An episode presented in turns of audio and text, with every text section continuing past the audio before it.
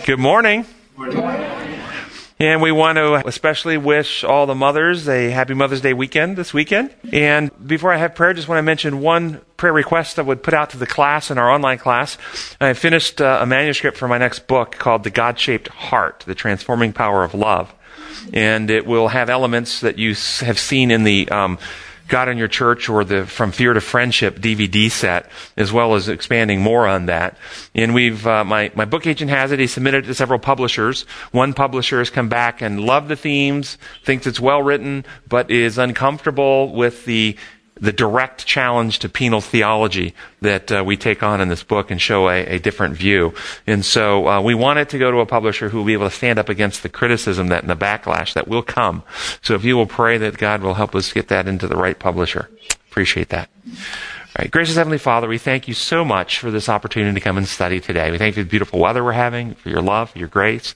We ask that your Spirit will join us and lighten our minds, that we can have greater discernment and understanding of, of your nature, your character, how your kingdom runs, and that we can be effective agents for you to present your true kingdom. We pray in your holy name. Amen. We're doing lesson number eight in the quarterly, the book of Matthew, and the title this week is Peter and the Rock. And if you look at the second paragraph in the Sabbath lesson, it states, The New Testament is clear. Jesus had to die. As he faced the looming shadow of the cross, Jesus prayed, Now my soul is troubled, and what shall I say? Father, save me from this hour? But for this purpose I came to this hour. This was the divine plan conceived within the mind of God even before time began. And it asks us to read Titus 1 2 and 2 Timothy 1 8 through 10. And so I'm going to read those to you. It says, Of faith and knowledge resting in the hope of eternal life, which God, who does not lie, promised before the beginning of time. And then 2 Timothy 1 8 and 10, through 10. But join me. Join with me in suffering for the gospel by the power of God who has saved us and called us to a holy life, not because of anything we have done, but because of his own purpose and grace this grace was given us in Christ Jesus before the beginning of time. But it has now been revealed through the appearing of our Savior, Christ Jesus, who has destroyed death and has brought life and immortality to light through the gospel. As you hear this idea, this reference, um, before the beginning of time, do you conceive of this being before God created anything in his entire universe or before God created earth? God created earth. Yeah, this is out of um, Education, page 304. Notice how this phrase is used before the beginning of time. It says, uh, Then will be opened before him the course of the great conflict that had its birth before time began, and that ends only when time shall cease. Well, that's an interesting thing. The, the history of the inception of sin, fa- a fatal falsehood in its crooked working, of truth that swerving not from its own straight lines has met and conquered error, all will be made manifest. That author is referring to a problem that began before time began and will end when time ends. Isn't it interesting? Well, here's the King James version of 2 Timothy 1 9. 2 Timothy 1 9, King James version. And we just read it up there out of the NIV, and it says, um, before the beginning of time in the NIV. Here's what it says in the King James Who has saved us and called us with a holy calling, not according to our works, but according to his own purposes and grace, which was given in Christ Jesus before the world began. So the King James says before the world began, and the NIV says before the beginning of time. You could draw different kind of ideas from those two phrases. Before the world began, oh, that's a little bit more clear. Before God created the solar system, this planet. Before time began, you could lead you to a different type of a thought. The SDA Bible commentary on that passage says, before times eternal, that is, before the long ages of this earth's history. That's what it's saying. Uh, in his foreknowledge, God was, was prepared to meet the tragedy and crisis of sin before it entered our world. Now, this idea of before time began. Is there any inspired sources you can think of that has any measurement of time unrelated to this earth? Yes. Yeah, well, yeah, tell me. The moment God creates something, that something is in time. No, I agree with that. Yeah. And so it is independent of our earth. I agree with that too. I'm just trying to think is there a reference where we have time passing somewhere that's not, not measured by time on this earth? Because when God created this earth, notice that He created measures of time in creation week. Yes, Linda. Well, I mean, the Bible says to God, the days is a thousand years, and a thousand years is a day. Okay. Pause. Distinction between God's perception of, of things and ours. But but a day is a thousand years, and a thousand years is a day. How do we measure a day? After the creation. R- relation to what planet? Missouri. How do we measure a year? Missouri. So again, is there any inspired reference that has measures of time that, that isn't connected to this earth? In, in Genesis, the, the creation week, we actually have the establishment of sun and moon for a purpose. Sun was to measure the days, moon to measure the months, okay? And then, and then we have the Sabbath, which was a measure of the weeks. And so we have this demarcation of time. And I just find it interesting. I was thinking about this because the way it was used in education before, um, then, then will be opened before him the course of the great conflict that has its be- birth before time began and that ends only when time shall cease. Only when time shall cease. So does that mean we won't be in time after sin is over? Yeah, so what does it mean when time shall cease? That's an interesting phrase, isn't it? Because it says in Isaiah, uh, yeah, go ahead, comment. Time will cease when you something. You measure time to study beginnings and end. There's eternity. Why would you keep track of your birth date in heaven or in the new earth? You know, I was about to say in Isaiah, they uh, Adventists like to bring up the text in Isaiah that in, in from one new moon to another, from one Sabbath to another, all creation will come and worship before Him. Um, that's a common talking about a time, a time in the future when time shall cease, but we're measuring from Sabbath to new moon. It's just an interesting thought. Yes. You know, the statement from everlasting to everlasting, and so there's a concept of eternity there without specific milestones. And how does time work? And I think this is what Leon was getting to. Time is, is the uh, one event following another event. a sequence uh, of, of linear existence in which one event follows another event. My words that I'm speaking follow the words preceding the ones I'm speaking. A linear existence, so to speak. And we operate in a linear existence, whether we measure it or don't. I just thought it was an interesting concept, and I don't think we fully have an appreciation of time and how time works. Yes? We talk about before and after. That's the concept of time. Exactly. Well said. Okay. Just with that in mind, the point, though, is that before whatever we call time began, God had already conceived of a plan to save human humanity. So, however we conceive of time, before that, God had already conceived of a plan for our salvation. What was the plan that was conceived within the mind of God before time began? What was the plan? Giving of himself. Giving of himself. Any other thoughts? How would you describe it? The next paragraph in our lesson states that's why Jesus didn't simply say, didn't, didn't say simply that he was going to suffer many things and be killed and raised up on the third day, but that he must face these things. Given the nature of God, the sanctity of the law, and the reality of free will, his death was the only way that humanity could be saved from the penalty of transgression. I, I, I, this statement can be understood in a couple of different ways. One way, which is quite accurate, but it can be understood another way that actually becomes very distorted. Let's talk about the accurate way first. This idea of saving, being saved from the penalty of transgression. How can that be understood accurately and, and truly? You be cured of your terminal disease. I like the way you say it, be cured of your terminal disease. So does the Bible teach there is a penalty for transgression? What is the penalty? Okay. And somebody can quote me a text on that? The wages of sin is death. Uh, Romans 6.23. So there, the wages of sin is death. From where then, if, if, you, if you use that text, another Bible text, from where does that penalty arise or come? Intrinsic within the. He says intrinsic from within the sin itself. Um, unremedied sin destroys the sinner. So James 1.15 says, sin when it is full grown gives birth to death.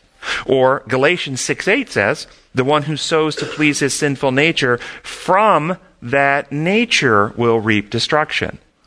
So there's a penalty to sin, which is death, but that penalty arises from where? From the condition of sinfulness itself. Now, the next question is, and it was absolutely true, of course, that Jesus' death was required to save us from sinfulness, which, if unremedied, results in death. But why will unremedied sin result in death? Why, why does that happen? What's the reason? Separation from the life giver. I like where you're going. Separation from the life giver. Well, how does the Bible describe sin? Sin is classic King James uh, uh, version is sin is transgression of the law. More modern versions will say sin is Lawless. lawlessness or out, being without law or outside the law. What law? How do you understand the law? And this is the crux to the whole great controversy. It all boils down. How do you understand God's law? Do you understand God's law as God is creator? His laws are the protocols upon which reality are built. And therefore, deviation from them takes you out of harmony from how He's built life, and thus, death happens. Or do you understand God's law functions no different than the way a sinful human being makes up law, a rule that we coercively enforce with threats of punishment? And if that's the case, then, then sin doesn't come out from the law. Sin doesn't come out from the sinful condition itself, the deviation from the law. In, in, in this imposed law, sin comes out from the ruling authority who must execute the, the lawbreaker. And therefore, we need protection from the ruling authority. We need theology to, to do something to, to pay him back, to, to get him off our backs. This is the distortion. Um, Kathy brought this to me today. It's a evangelistic tool that people are hanging out, uh, handing out, and it has a was it one million dollar value currency. One million dollars is what it says on it. The United States of America, one million dollars. And you turn it over, uh, big letters in the top, one million, in God we trust on the back. And it, and it says the following. Here is the million dollar question. Will you go to heaven when you die? Here's a quick test. Have you ever lied, stolen, or used God's name in vain? Jesus said, Whoever looks on a woman to lust for her has already committed adultery with her in his heart. If you have done these things, God sees you as a lying, thieving, blasphemous adulterer at heart. And the Bible warns that one day God will punish you in a terrible place called hell. Wow. But God is not willing that any should perish. Sinners broke God's law and Jesus paid their fine. This means that God can legally dismiss their case. For God so loved the world that he gave his only begotten Son, that whoever believes in him should not perish but have everlasting life. Then Jesus rose from the dead, defeating death. Today, repent and trust Jesus, and God will give you eternal life as a free gift. Then read the Bible daily and obey it. God will never fail you. Now, tell me what's wrong with this. the wrong diagnosis. Okay, the wrong diagnosis. Okay, how is that? What is the diagnostic problem according to this theory here? It's legal. Yes. Let's not make fun of this. No. Because this is what we believed for many years. Yes. I believe this for many years. This is, I'm going to tell you my, my belief on this, however, though. This is an infection of thought. This is an infection. This is not in any way found in God's kingdom. But it's something that many people have been taught from childhood. And where does it come from? It comes from the root of this infection. What is the root? Believing the wrong law concept. If you believe God's law functions like human law, then you have this whole justice concept that breaking the law requires a just punishment. The just punishment, of course, is the infliction of, of, the death penalty. Only God, who is the ruler and the perfect one, has the right to inflict that penalty. Thus, God is the source of not only eternal judgment, but the eternal punishment that he inflicts upon people. Jesus then, he loved us too much. He sent his son, and then Jesus took the punishment. He paid the fine. What was the fine? Execution by his father. And thus you'll find in Adventist literature that God executed Christ on the cross. Now I'll say Adventist literature, more recent, Ellen White never wrote such things. Ellen White wrote that at the cross, Satan revealed himself as a murderer by taking the, shedding the blood of the Son of God. You see, it's completely different. But when you have the false law construct, then you build these legal paradigms that, that are just missing reality. What is the reality? That the human condition is deviant from God's design, And God has been working through Christ to reconstruct humanity back in harmony with his design. That's what he's doing. But you heard in this thing that sinners broke God's law. Wait, uh, that God sees you as a lying, thieving, blasphemous, adulterous, adulterer at heart, and that the Bible warns that one day God will punish you in a terrible place called hell. Do you know that's the heart of most all of Christianity? Doesn't, doesn't matter denomination. In my next book that I was talking about this morning, I take this on directly and I show quotations from a wide range of Christ, Christian denominations that all have this idea embedded in it. And if you have this idea embedded in it that God, in His holiness and righteousness and justice, must lash out to punish sin, then what do you have to create? You have to create theologies that function like this. What's the function of the theology? It is to protect us or hide us from God. That's what the theology functionally does. And think of any of the things we've been taught that has as its function What's it doing for me? It's shielding me, hiding me from the Father, or paying the Father so he won't act against me. It's not diagnosis, but wrong remedy. It's the wrong diagnosis, right? So if you if your diagnosis is wrong, then your treatment is usually wrong. The diagnosis is wrong, so the solution is wrong. This is why millions of Christians are trapped in addiction and violent cycles, and they have no. Paul says they have a form of godliness, but they have no power. They have no power because they have the false remedy. They, they don't have victory in life. They don't have healing of heart and mind. They don't have restoration of Christ likeness within. Why? Because that's not the problem. The problem is a legal problem with God, and we must adjust his attitude towards us so he won't kill us. Rather than transforming us so we'll be ready to stand in his presence when he comes. That's the real gospel message. And so, do you notice in this also, after it told you that God is the source of inflicted pain and suffering for all eternity, unless you accept the legal payment that Jesus made in your behalf, and it tells you then, after all that, that you should trust him. Think that through. Somebody tells you if you don't do what I say and don't obey perfectly, that they will torment you. They will torture you. They will chain you to a wall. And they will, they will burn pieces of flesh off of you. And then they'll let that heal and then burn you again and let that heal and then burn you again for as long as you can take it before you die because they're humans. They can't keep you alive miraculously for eternity to do it to you. But they might do it to you for months and years. But they just want you to trust them. Just trust me. Yes. There's a certain sense in which our legal system, we feel reasonably good about it because the guilty person pays the penalty.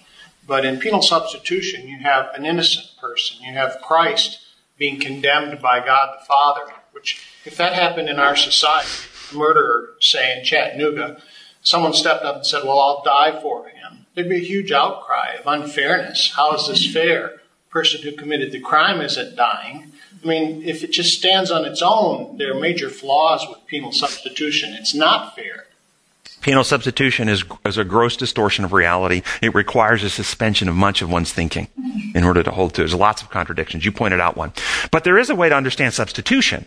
Now, I want to understand there's a difference between penal substitution and substitution. They're not the same. Penal substitution is this legal forensic substitution, and it's inherently flawed.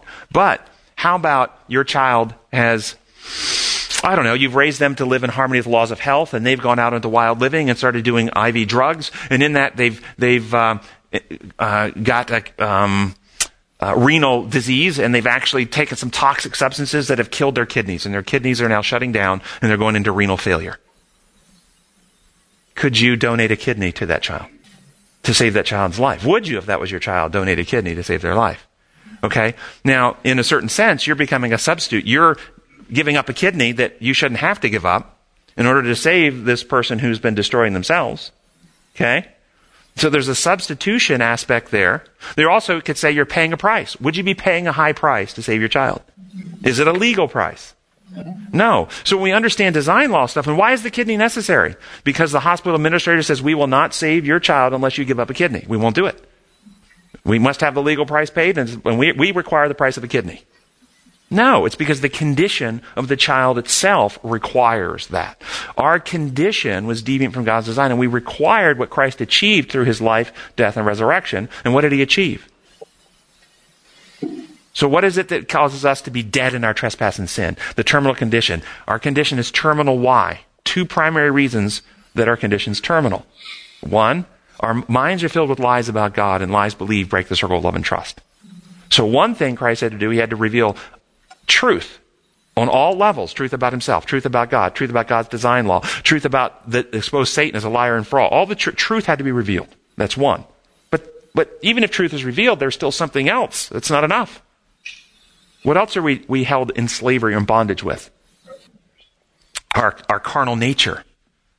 Our own nature is deviant from God's design. We live in fear and selfishness. We seek self first to protect self at all costs. Thus, we need a new heart and right spirit a new human character. Thus Christ came and became sin, though he knew no sin, so that we might become the righteousness of God. He developed in his humanity a perfect human character. Thus, through Christ, we, we experience the truth that wins us to trust. And when we trust, we open the heart, and the Spirit takes all Christ to achieve and reproduces it in us. So it's no longer I that live, but Christ lives in me. We actually get new motives, new ideas, new thoughts, new desires. We are reconciled in our own hearts and minds into unity with God again. It's transformational in the heart of the believer. This is not a legal process, it's a condition of being process.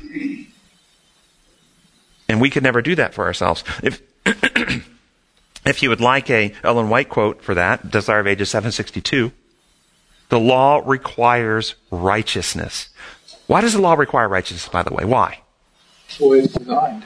The way it's designed would be like saying the law of respiration requires breathing.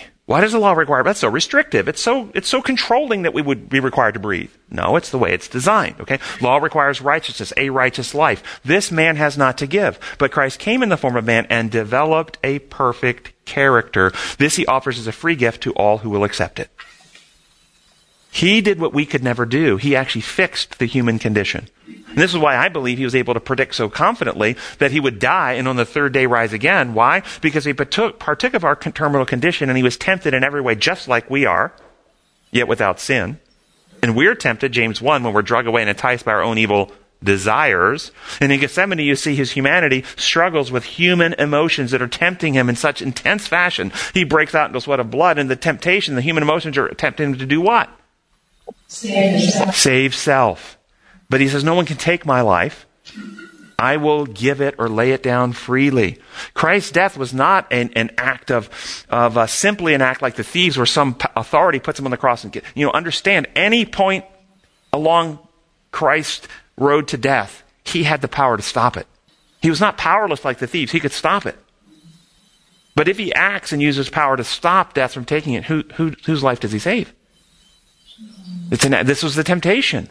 And thus, in his humanity, he's tempted in every way like we are, but he chooses with his humanity, with his human brain, he chooses to surrender self. Thus, at the cross, the infection of fear and selfishness is, is eliminated. It's replaced with perfect self-sacrificial love, and the law of the Lord is perfect, bringing life or reviving the soul. And thus, he predicts when I perfect humanity, I will rise again on the third day in a humanity that's free from this infection. And it says in, in Hebrews 5, 8, 9, that once he was made perfect, notice the language, once he was made perfect, he became the source of salvation for all who obey him. Well, wasn't he always perfect? He was always sinless. But Bible perfection is about maturity. And once he developed that perfect character by the exercise of his human brain in making choices, then he became the source of salvation. And this is so much deeper than this thing. And this thing that you read here that is commonly taught, it actually leads people to a religion that traps them in fear and insecurity. And they create all types of theologies to hide behind. So when the Father looks at them, he'll never see their wickedness. And they have this false legal declaration that if you accept the blood of Jesus, God declares you to be righteous, quote, uh, even though you're not. This is what's taught, even though you're not. That's justification. You're set right legally in the accounting books of heaven, even though you're not right. And this is this contradict. Well, then God's lying. He's declaring something to be so that's not actually. Well, He's declaring it based on the merits of Christ, whose record stands in place of your record. And so, even though you're really not righteous, but He can legally declare you righteous, it's not really a lie. It's a shell game. If you actually read, just read what the text says uh, in Romans and Galatians. It says when Abraham trusted God, he was recognized or declared or accounted to be righteous. When he, when he did what? When he trusted God. So what is the natural state of the sinful human heart? Romans chapter 8. It's at enmity with God. It distrusts Him. That's the natural state. We're born in a condition in which our hearts don't trust Him automatically. Abraham's heart was changed from distrust to trust. Only after his heart was set right or changed from distrust to trust, then God recognized, hey, he's set right. He's justified. He's right with me again. He's righteous. Why is he recognized as being righteous? Because his heart trusts me again. And once we trust, then God fixes what's broken inside. That's the big, that's the big step. So, yes. I really like this concept of uh, Christ had to develop his character on earth. And my question is, um, we're always told that Christ came sinless as the second Adam to show that Adam could have chosen not to sin. So I guess when I try to put it all together, are we, did Adam, was his character not developed completely? He was perfect. Did he just, or is it just simply he chose, he, he lost trust at that? No, this is a great question. And, it goes to what God can create and what God cannot create. What God can achieve by the exercise of divine power and what God cannot achieve by the exercise of divine power. This is what this goes to. God can create sinless beings. He's done that. Angels in heaven, sinless. Adam and Eve in the garden, sinless. Sinless beings he can create. Character, however, he cannot create because character is, well, think about it this way. Can you use power to create in an intelligent free being loyalty, Choice. devotion, love, trust. Can that be created? Now, you can create a robot that's programmed to act reliably. You can do that. But a free sentient being has to choose to love, has to choose to trust, has to choose to be loyal, has to choose to devote oneself. That's development of character. Okay? So in Eden, Adam, without any carnal nature, had the capacity to be confronted with the temptation at the tree Weigh those things out, look at the evidences given, even go to, to God in the cool of the day and have a conversation himself, and come to the conclusion in his own strength that those were lies that the serpent was telling, and he chooses loyalty and devotion, and he settles his mind and character into this way of operating, he could have developed a perfect character. Adam was capable of doing that. However, since Adam's sin, we're born with such fear and such, such self-centeredness that's so strong, we are incapable of doing that. Thus, Christ came to do that for us. So that is why Christ had to die. Yes, he had to die in order to reveal the truth and to overcome the infection of fear and selfishness and restore perfect love in the character of the human species. Mm-hmm. You see, prior to Christ's death on the cross, there was perfect divine character.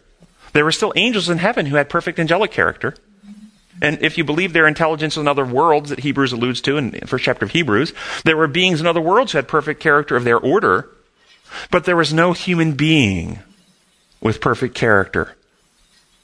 And again, God can't use power to create that. It has to be chosen by the free will of the, of the species or the being. Thus, Christ came to exercise human will, to exercise loyalty and devotion to God, and to trust Him exclusively.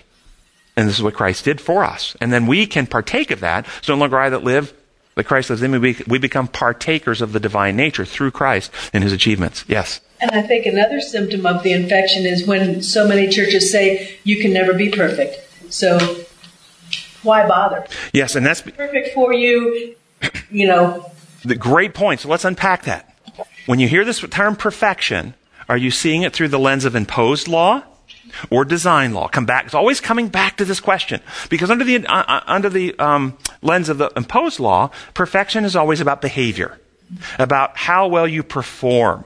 There's huge pressure on you to to not dribble your soup on your clothing. To not slip and fall, to not drop a glass, to, to, to not make a mistake, to not slip up. There's huge pressure in your performance. But when you come back to design law, you understand that it's not about specific performance, it's about the motive of the heart when one is acting.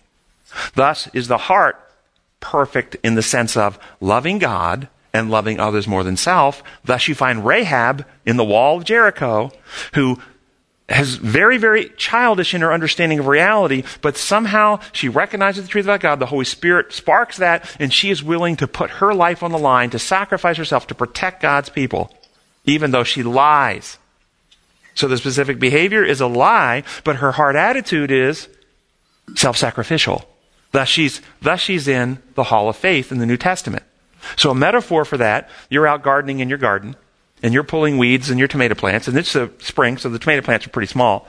And your three year old child comes up behind you and pulls up a tomato plant with a big smile and says, Help, mommy? Is this a disobedient or an obedient child? Is this a rebellious or a, a loyal child? Do you beat, but, but what about the performance? They, they didn't pull up a weed. They pulled up a tomato plant. Do they get a spanking for this? Do they get punished? Are they, is this sin on their part? No, there's no sin. Performance was not very good, but motive was perfect. Now you send out your adolescent, your 14 year old, to weed weeds, and they only pull weeds. They don't, they don't damage the tomato plants. But the entire time they're cursing you because they're not inside playing on their Game Boy. That's Phariseeism. That's legalism. That's the Christianity today, focusing on performance. You got to do everything just right, and there's this huge pressure, but we hate God because He puts so much pressure on, makes us work all the time. That's why David was called a man after God. This is the prodigal son. The prodigal who went away, terrible living, but their heart finally came back to love and trust. But the older brother who stayed home and did only what dad wanted, hated him, hated dad. That's the Pharisees. Yes. Now, as you mature, will behavior come in line and you get better and better? As the child grows up, will they come to the point they can only pull weeds and won't pull the tomato plants? Absolutely. But notice that's secondary to the heart attitude. Yes. If this is a design or this is a inherent I- issue, then God is healing us no matter when it happens. So let's take um, um, Enoch when he was walking with God. He was doing it by God's power. He was he was walking with Him by His gift. Yep. So why did he need Christ to die for him if he was receiving Christ's power to live a He wasn't just receiving Christ's char- power, he was receiving Christ's character that Christ developed. He was actually getting the Holy Spirit reproducing the character of Christ in him that Christ developed. How could that be? Well, now, now we are finite minds in linear existence trying to comprehend a God who created time and lives outside of time. So let's think this through. Just, this is this is the analogy I use, and it's it's limited because of our limited human comprehension. But let's say we have a time machine, and we have a time machine, and we can actually travel through time. We could go back and take some penicillin today, go back in time, and give it to somebody with an infection back in time before penicillin, and that penicillin would still work for them, even though it's traveled through time to get there. But if penicillin's never developed anywhere in time, it doesn't exist. It doesn't exist in our day. It doesn't exist in the future. It doesn't exist. Can we then take it back through time and give it to somebody? No, we can't. So the Holy Spirit's applying what Christ achieved because God lives outside time. But if Christ never came and Christ never achieved his victory, the Holy Spirit wouldn't have anything to apply. So I think we, we sometimes stumble when we restrict God to functioning in linear time like we do. I don't think God is stuck in linear time like we are. I think he exists outside of time. Now, some people can't get their mind around that, and they teach theologies where God doesn't know the future. He only knows possible futures because he doesn't live outside time. He's constrained in time like we are. I, I reject that. I think God created time, like he created space, like he created matter, like he created energy, like he created life. He is not constrained to the flow of time, except when, remember, the Godhead entered time. And then when Jesus was on earth, living as a human being, he was constrained to time. And that's why he said to his disciples, no one knows the day or the hour, not the angels, not the Son of Man. Only the Father knows. Why? Because at that time in his life, he's constrained in time. He's not seeing outside time anymore. But the Father knows. How's the Father know? Because he's not constrained in time. He's outside time. And so that's how I apply that. So he's still Anybody saved, old or new, is only saved through the achievements of Christ applied via the work of the Holy Spirit in their heart. This is a great question. If you, if you can think of a better explanation than that one, truth's unfolding, maybe a better one. That's the one I've got so far. So in Sunday's lesson, it says, imagine what it must have been like for Peter, who had been with Jesus almost from the start, what must have gone through his mind as he witnessed one incredible event after another the healings, the casting out of demons, the feeding of the multitude, and the amazing teachings, the controlling of nature, the raising of the dead, the walking on the water, and walking on the water together. What questions, such as, again, why did he allow John the Baptist such an ignom- ignominious death or end? Must have bounced around inside him day after day, seeing the things that no one in all of the history had ever seen. So if you could go back, if you were one of those 12, imagine for a moment, you're one of the 12. You're walking there, watching all the stuff just like they described here. what questions would you have asked Jesus? As you've read the Bible and the history of the human race that would have transpired up to that point in human history, what questions would you have asked Jesus? Anybody? They asked one that was really good. Who then can be saved? Who then can be saved if? If because they all thought if you were God's side, you prospered. You were wealthy. You did well. And when Jesus turned that upside down and said, it's hard for a rich man to be saved, all of a sudden they're like, well, those were the people I thought were going to be saved. Who then can be saved if they can't? Other questions. What questions would you ask? And so and the answer was who can be saved? Anyone who trusts in Jesus. Anyone who trusts the Father. Anyone who accepts what Jesus has, has come to reveal and do. Anyone. Rich or poor, yes. You know, I always thought that I would have many questions if I meet Christ face to face. But then there's a metaphor I will tell you, and that is husband and wife, we're going to make a list between them separately why they love each other. And the wife wrote pages and pages telling all the good things about the husband. And the husband, when he turned in, it was a blank paper. He says, I cannot answer that. There is no reason why I should love you. And so, why does God love me? There are no reasons. It is His nature. And so, love takes care of all the lists that we could come up with. And our reason for loving Him is because He first loved us? That's right. Mm-hmm. So, any questions? Anybody have any questions? How about why did you use a serpent to represent yourself to the children of Israel? You ever wondered that?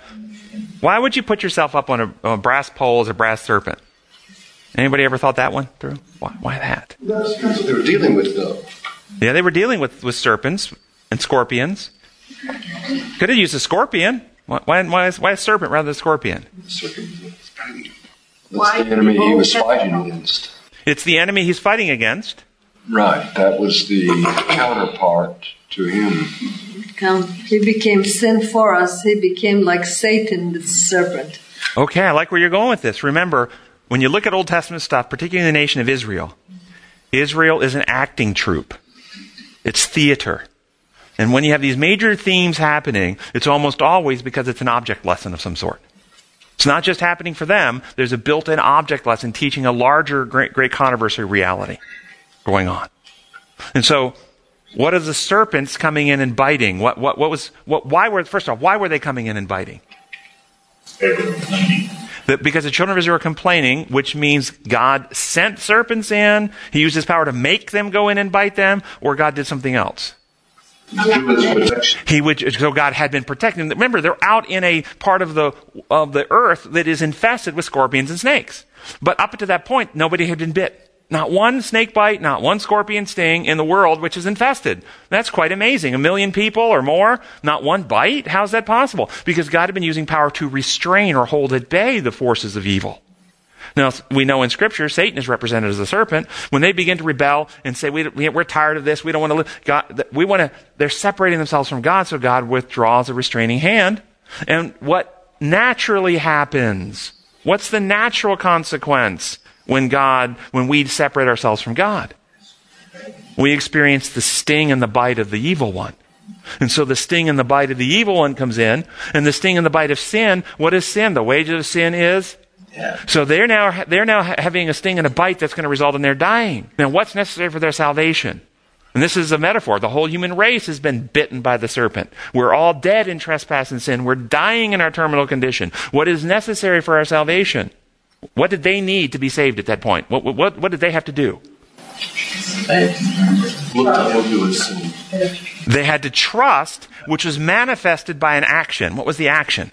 They simply had to look. Do you notice they didn't have to bring an offering? No payment was made. No legal intercession was done. They had to trust, and the trust was manifested by them looking to the brass serpent. Now, why the brass serpent? Because he who knew no sin was made sin for us. so that we might become the righteousness of God. So in this lesson, God is trying to teach them that the plan of salvation is a matter of restored trust in me. And if you store trust in me, then my son will take this condition and destroy the condition and provide you life. So this is out of um, Patriarchs and Prophets, page 430. It says the lifting up of the brazen serpent was to teach Israel an important lesson. They could not save themselves from the fatal effect of the poison in their wounds. God alone was able to heal them. Yet they were required to show their faith in the provision which he had made. They must look in order to live. It was their faith that was acceptable with God, and by looking upon the serpent, their faith was shown. They knew that there was no virtue in the serpent itself, but it was a symbol of Christ. And the necessity of faith in his merits was thus presented to their minds. Before this, many had brought their offerings to God and had felt that in so doing they made ample atonement for their sins. See this idea? Payment was me. I'm bringing an offering, my best. I'm slaying it. The blood of this animal is, is enough to, to cover for my sin and atone for my sin. This is what they're thinking. They did not rely upon the Redeemer to come, of whom these offerings were only a type. The Lord would now teach them that their sacrifices in themselves had no more power or virtue than the serpent of brass, but were like that to lead their minds to Christ, the great sin offering. And I can't tell you how many Christians, I read a quote last week, heard on the uh, recent radio, where they were explaining the Old Testament sacrifices on Christian radio, and they explained that in Old Testament times, these theologians, I won't tell you where they're from, it's not uh, just particular evangelical denomination, but they were explaining that in Old Testament times people were saved by the blood of the sacrificial animal. That that was necessary, and without that blood they could not be saved. It's not true. Many people were saved without ever shedding that blood doing sacrifices. Even look at, at the 70 years of captivity. We don't have any record of Daniel and the three worthies doing sacrifices. The temple was destroyed. Yet they were saved. It wasn't necessary. It was a theater. It was simply symbolic, designed to bring their minds to the reality where their minds could be cleansed. Do you think there were many questions answered that are not recorded in Scripture? That the disciples asked many questions like this, and Jesus gave the answers, not in Scripture. John 21, 25 says, Jesus did many other things as well. If every one of them were written down, I suppose that even the whole world would not have room for the books that would be written. Or Revelation 10, 4. When the seven thunders spoke, I started to write it all down, but a voice out of heaven stopped me saying, seal with silence the seven thunders. Don't write a word. So are there revelations that some humans might get, some insight, some wisdom, some truths that they might get answers to that have not been recorded in scripture? Yeah. God's infinite. We're finite. So, does that mean that it's possible some of us could get answers to, to eternal truths that aren't actually recorded anywhere else? Is that possible? I think it is possible. The Holy Spirit is still working. So Peter answers, You are the Christ, the Son of the living God. What, what does he mean? You are the Christ, the Son of the living God. What's it mean when he answers this? The promised anointed one. The anointed one. The anointed one meaning anointed. The one that they had been looking for for ages. The, the, the Messiah, the, the Savior. Except the word Messiah is not limited to Christ. Yeah, who else was called that? Uh, hundreds of people in the Old Testament. Every high priest was anointed. He was Messiah. They were all anointed. Was a Messiah. Cyrus, the king of Persia, was a Messiah. So anyone? Yes, no, that's right. And we can see again back in the theater, we can see particularly how the high priest was representative of. They, they, they, that was not necessarily they were the Messiah, but they were the stand-in theatrical representation of the Messiah, like the Lamb was the stand-in theatrical representation of the Lamb who takes away the sins of the world, the Lamb of God who takes away the sins of the world, and so forth. But some of those were more temporal messiahs, like Cyrus. He was delivering the people and setting them free again. So there was an aspect of deliverer there that actually played out in real time. Jesus um, responds, Matthew 16, 17 through 20, to Peter. And I'm going to read to you from the NIV, and then I'm going to read to you the same passage from the Remedy. Tell me which one do you think more accurately or make uh, depicts what's being said here? Not necessarily translated, but the, the meaning. It says, Blessed are you, Simon, son of Jonah, for this was not revealed to you by man, but by my Father in heaven. And I tell you that you are Peter, and on this rock I will build my church, and the gates of Hades will not overcome it. I will give you the keys of the kingdom of heaven. Whatever you bind on earth will be bound in heaven, and whatever you loose on earth will be loosed in heaven. Then he warned his disciples not to tell anyone he was the Christ. And here's the same from the remedy. Jesus smiled and said, Well done, Simon, son of Jonah. You did not gain this truth from humans, but from my Father in heaven. And though you are Peter, your name meaning small stone, it is on the solid rock of the Son of Man that I will build my church, and hell's barricade of selfishness and lies will not stop it. I will give you the Spirit, empowering you with truth and love, which are the keys to the kingdom of heaven. Whatever you bind to truth and love on earth will be bound to truth and love in heaven. And whatever you loose from fear and selfishness on earth will be loosed from fear and selfishness in heaven.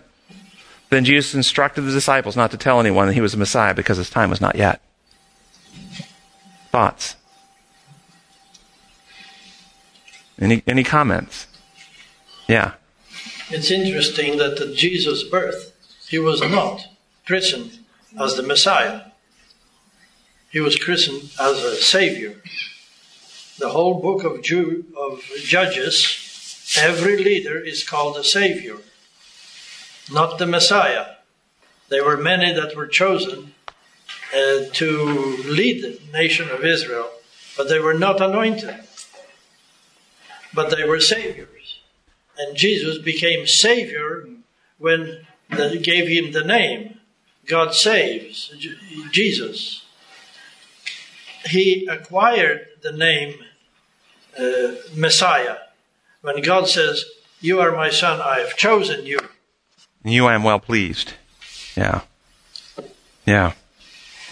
Um, what do you think of this idea that when Jesus said, Upon this rock I'll build my church, it was referring to Peter?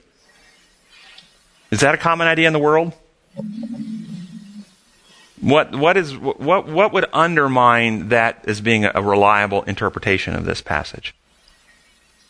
Would, would, would, would we be able to use Peter's own testimony?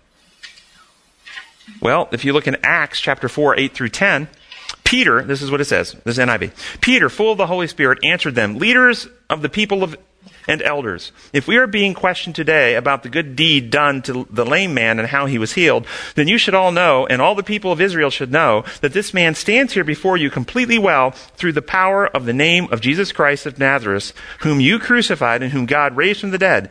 Jesus is the one of whom the scripture says, the stone that you, the builders, despised, turned out to be the most important of all. Or, in the book of Peter, 1 Peter 2, 4 through 8, this is Good News Translation. Come to the Lord, the living stone, rejected by people as worthless, but chosen by God as valuable. Come as living stones and let yourself be used in building the spiritual temple, where you will serve as holy priests to offer spiritual and acceptable sacrifices to God through Jesus Christ. For the scripture says, I chose a valuable stone, which I am placing as the cornerstone in Zion, and whoever believes in him will never be disappointed. This stone is of great value for you that believe, but for those who do not believe, the stone which the builders rejected as worthless turned out to be the most important of all.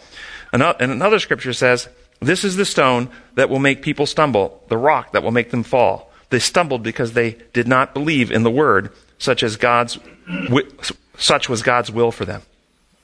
Thoughts about this? Does Peter, his own testimony, make it clear that the stone was Jesus Christ?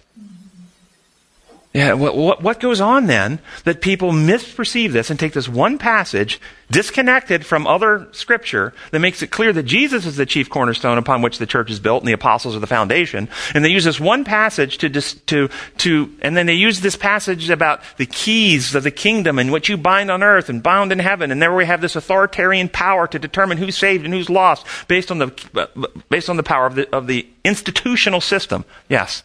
I was just going to say that the, the combination of that statement about the stone and the foundation of the church and his subsequent immediate co- uh, discussion of what you are bind on earth will have been bound on in heaven already is confused. It's a confusing statement.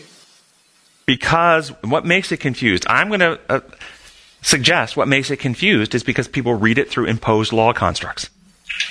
They breed it through this, this, this construct of we have authority. The authority is um, declared authority of a position Like the, the President of the United States becomes sworn into office, now he has authority. Where's that authority originating? From a declared position. It's not inherent. It, the system gives this, it's, it's, an imposed law construct. And this is how the church is viewed. Now the church, the, uh, it, the church functions under this imperial law construct. We have authority, therefore we declare we can absolve people of sin. We can move people from heaven to hell or from hell to purgatory and purgatory to heaven. And we can do this because we can just declare it by the edicts that we give and we can absolve sin and so forth. Why? Because they're operating in the same way that a judicial system and you present yourself before the judge here and you've been accused of a crime, the judge has the authority to vacate the, the, the charges in a de- declaration. But if you come into this courtroom with endocarditis for using IV heroin and your heart is infected and you're dying, the judge cannot vacate that. I vacate your endocarditis. Can't do it. Design law cannot be handled this way. This only works when we still operate under this imperial law construct that God's law functions no different than ours. When you come back to design law, though, then you understand that, how, well, how, how can the church bind things on earth that become bound in heaven? And loose things on earth that becomes, and I, I think, you know, I'm suggesting the idea because the church brings the truth, which sets people's minds free and opens their heart so the Spirit comes in and they are bound to love, bound to love and trust through the truth. And when you bind people in loving, trusting relationship with God on earth, they remain bound in heaven. And when you free people from fear and selfishness on earth through the truth and the love of God that you reveal to them and you share with them, then their hearts are loosened on earth and they remain loosed in heaven. It's design law stuff. And it's the only way for me that it makes sense. Any, any other thoughts? Anybody have an idea that makes more sense? Yeah. I want to go back to Peter, if I may. Sure. Uh, I was in Poland when the Pope, the Polish Pope, was visiting. He spoke to all the dignitaries of the Polish Church, Roman Catholic Church. And he made a statement. This is the church that is built upon Jesus Christ and Him alone. There was absolute silence, and then one of the leaders of the Polish church, Roman Catholic Church, said, And on your holiness too.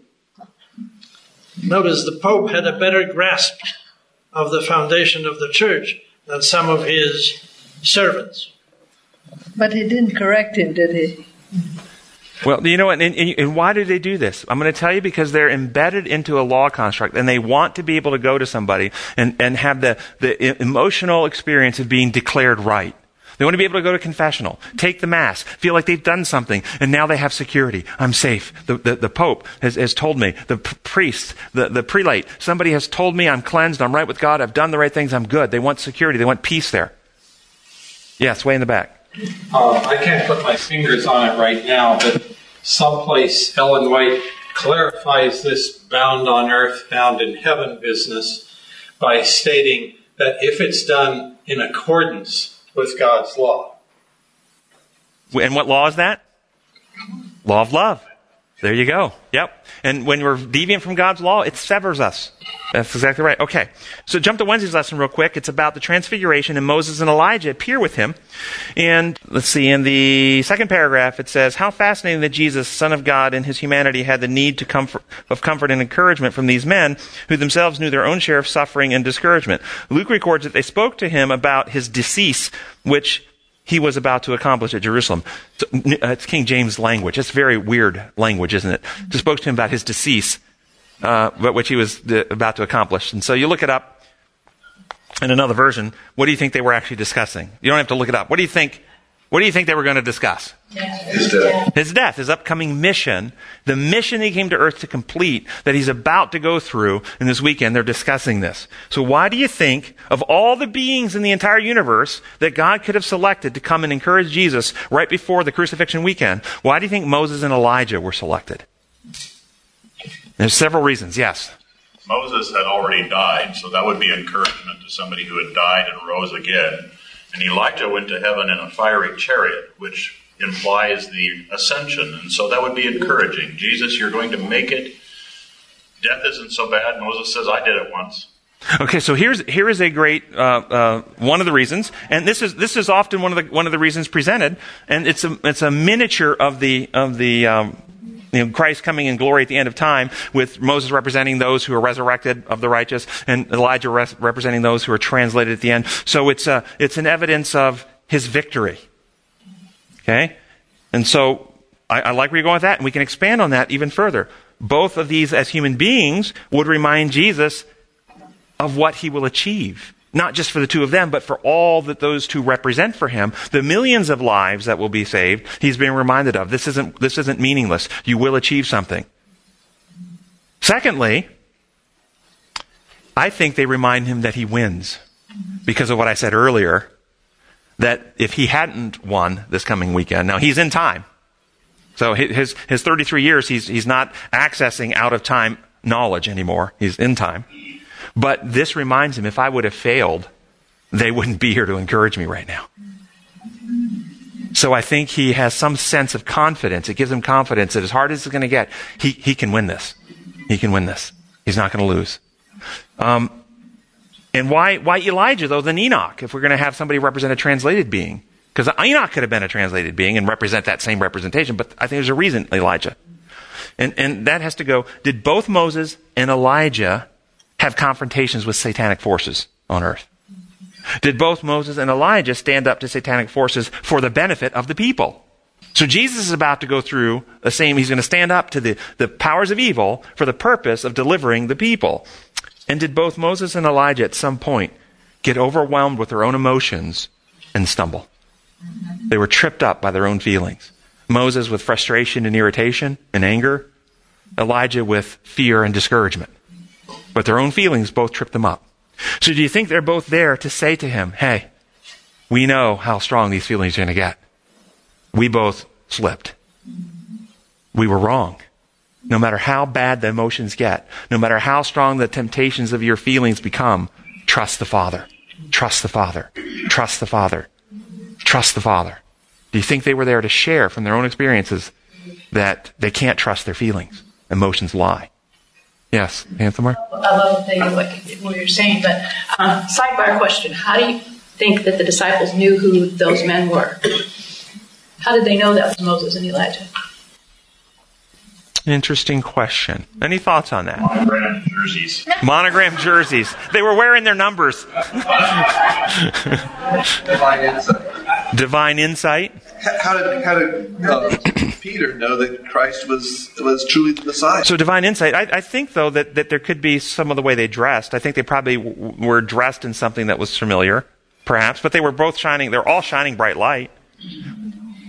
But you could hear the way they were dressed each other. Yeah, maybe maybe Jesus called them by name.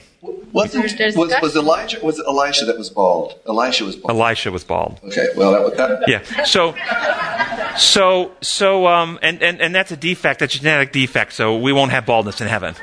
Okay. um, but but do you think do you think Jesus might have said out loud, Moses, Elijah, thank you for coming? Could he could he have said that? My friends Moses, my friend Elijah. Yeah.